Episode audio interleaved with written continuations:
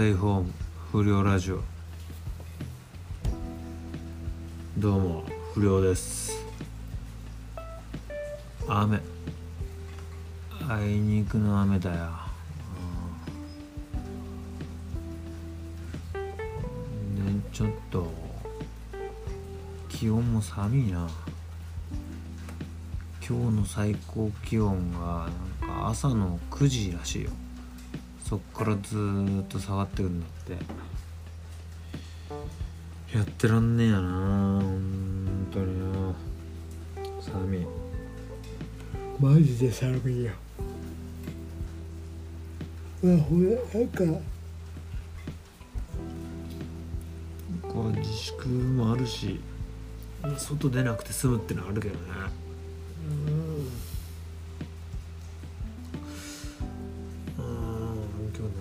しようかな。うん。あれだねでもあの自粛がさ大阪のどどっかと北海道と関東だけになったね。他の30何県は解除されたんでしょ。う緊急事態宣言。うん。まあでもね俺のやることは変わんねえからステイホームでしょ。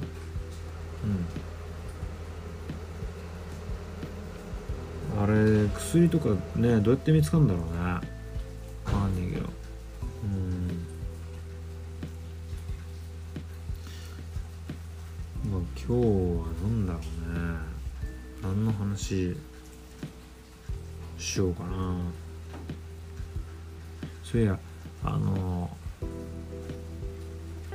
これ聞いてる不良のさ友人と高木がなんか武勇伝みたいのちょっと聞きたい。でちょっと思ったんだけど武勇伝ってむずいよね。なんか自分からそういう武勇伝っていうの話したことないし。武勇伝とも思ってないからね。ああ。うんれが武勇伝か分かんねえな。で俺の地元だったら結構喧嘩なんて当たり前だったから喧嘩に関することで武勇伝ってあんま思ってねえっていうかうん。これ武勇伝なのかなみたいな。だから俺あのこう普通に話しててああ俺も何対何の喧嘩あるよみたいな。例えば俺が一番多かったので、えー俺1ので向こう15っていうのがあった。のうん。当然全員向こう武器持ってるよ、うん、でうん。それがでもっと多いのもあったのよ。言ったら、えー3対50みたいなとか、うん、4対100みたいなのあったけどでもそれはあのそこまでなんていうのかな難しくなかったっていうか向こうもただ頭数揃えただけだから、すぐあのなんて言うんだろう誰か一人半殺しにしちゃえばビビって手も出せねえっていうか、うん、あの、うん、いやだってほんと4対80の時初めて聞いたもんね。覚えてろよ。って言葉、うん、聞いて、うん、ただもう一気に逃げたのが4 5 0ぐらいだったから覚えらんねえよみたいな。どうやって覚えんだよみたいな。ね。うん。でもね1対15うんあの時はやばかったね。で向こうも結構手だれでさ喧嘩慣れてるのよ。で何がすごいってその向こうなんかね上の5人は顔出してんだけど下っ端の10人はあの黒ヘルメットかぶってでバイク乗っててでこうなんかねそいつらに、えー呼び出されたのは確か確か誰だっけな。確かヒデボーだったかな。ヒデボーがなんか因縁つけられて捕まったみたいなことになって。で向こうからあの不良一人で来いって言われて。であの俺行ったんだけどそこがなんか廃工場で。真っ暗なのよ。夜中の21時とかだったかな。でちょうど月明かりがあの屋根の穴から漏れてであのヒデボーを照らされてて。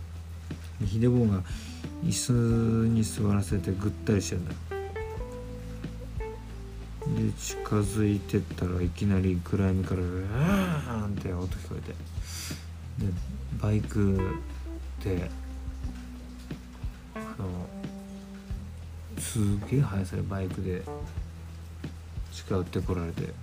で別に光はしなかったんだけど俺のスレスレのとこをバイクで飛んのそしたら後ろのやつがあのバットであの俺の側頭部スッて狙ってきたのね。で俺とっさにもう反射でねスッてあのしゃがんだんだけどそしたらもうまた別のところがバイクでブワーってきて3台かな全部で。でそれが3台が縦横無尽に俺のことを引きに行くんだよ。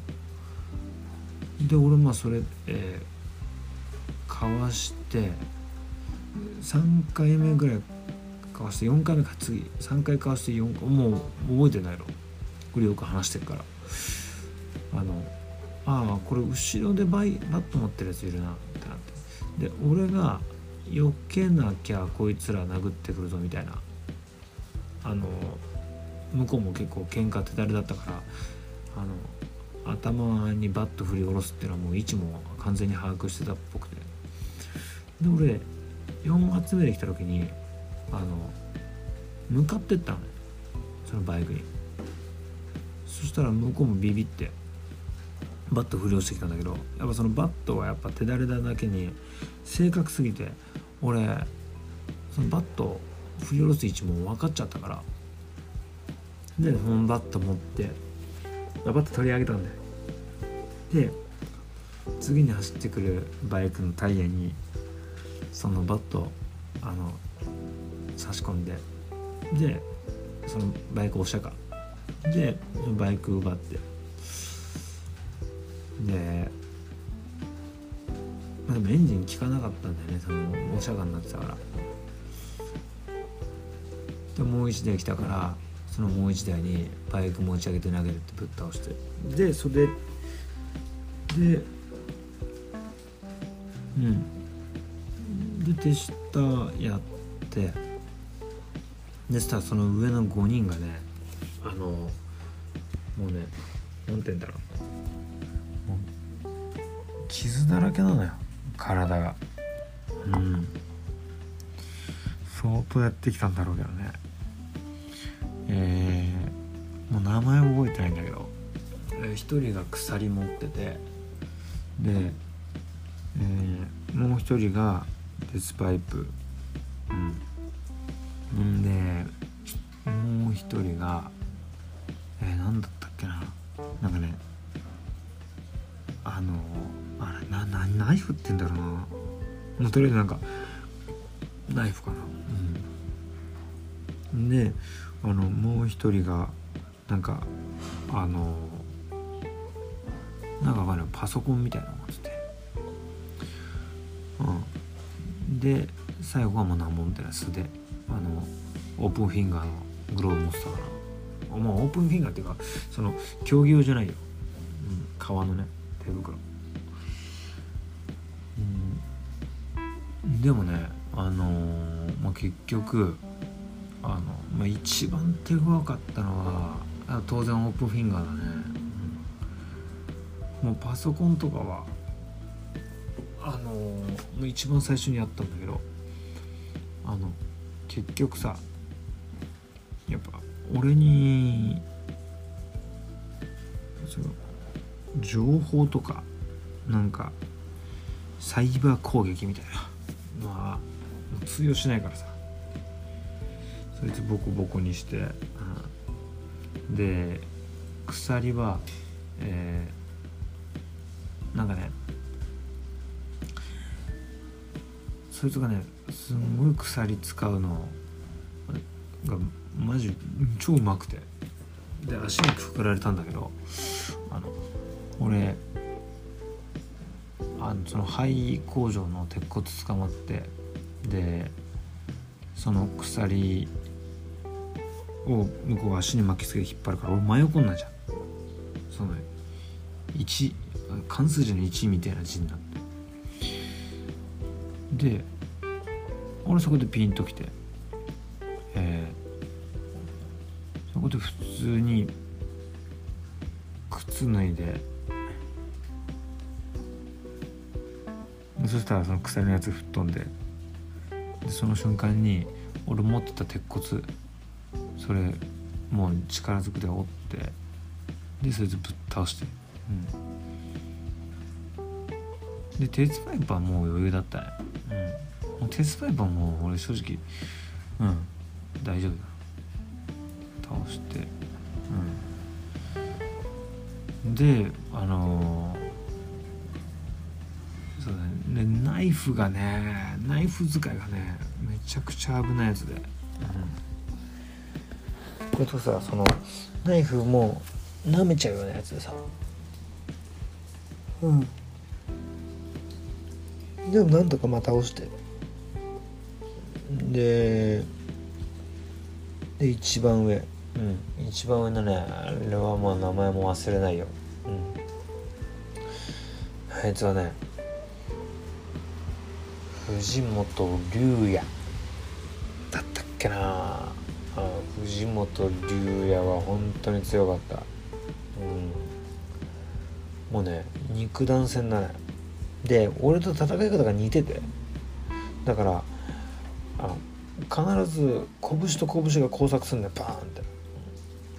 であの俺今まで避けれなかったパンチなかったんだけどあの避けたと思ったらその眉間から血吹き出てどっかで当たってんだよね。